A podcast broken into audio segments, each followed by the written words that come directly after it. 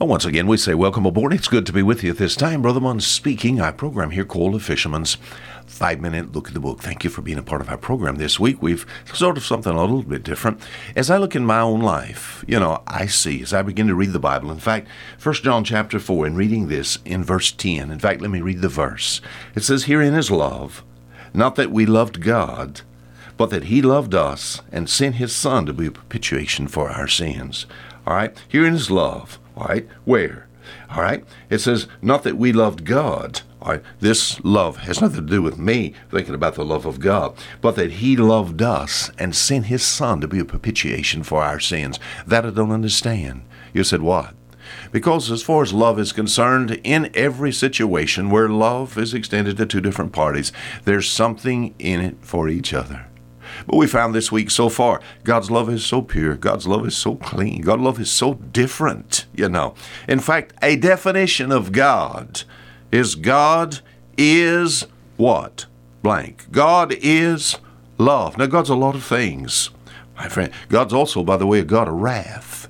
Oh, we think about the two natures of God. But I'm glad for this preacher that I did not experience the wrath of God, but I experienced God's love in the sense that I found out, as it was presented to me many years ago, the gospel, is that Christ died for my sins. And I could not understand this. As I read the Bible, I still cannot understand because in love, my friend, first of all, I was nothing. My, my friend, he loved me when I was nothing. And he loved me knowing I had nothing to offer. I could offer him nothing. Uh, today, I'll go just a little bit further concerning his love. I'm just trying to present to you and show you for sure, as far as love is concerned, there's no love like God's love. Now, I'm not talking about some Hollywood story. The most watched programs on the TV, I think, of these soap operas. And my friend, that's not love, it's lust and filth. And we think about uh, the depth of depravity in some areas, you know. But I'm talking about God's love, God's love for us.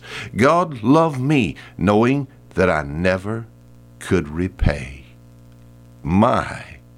Let, let me just explain that to you just for a, a few moments. Maybe a young man. Maybe he has some degree of wealth. Maybe just somehow, some way, he comes across this young lady and she's very poor. Maybe she raised on a poor farm.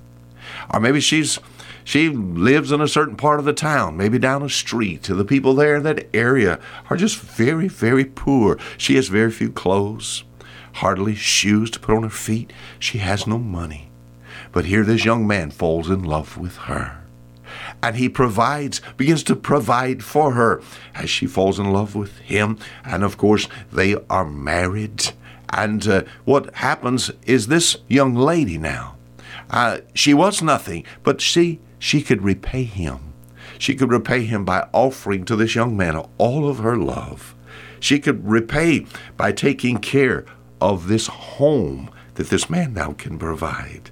She can repay him by taking and presenting unto him as God so uh, would give uh, life unto children. See, she could repay him for taking her from poverty and making something of her. You understand what I'm talking about? She could repay, but I never could repay.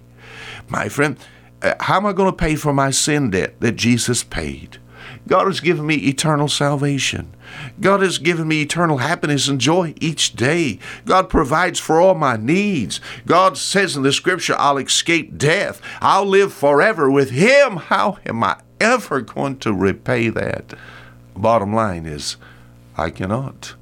So, my friend, as far as His love is concerned, the depths of God's love is seen because He offers love unto people that are nothing, that can offer nothing, and people that could never repay this debt of love. I'm glad, as when I was real young, attending church, even though I did not know Christ back then. I'm glad I still can relate to the little song that the children sing. Jesus loves me, this I know, for the Bible tells me so. Jesus loved me when I was nothing, I could offer nothing, and I never could repay. This makes Jesus' love the greatest love in all the world. Have you received this love? Do you know this love is extended your way, my friend? This love comes from Calvary. Jesus loves me. Until tomorrow, the same time, this is Fisher Munn saying goodbye.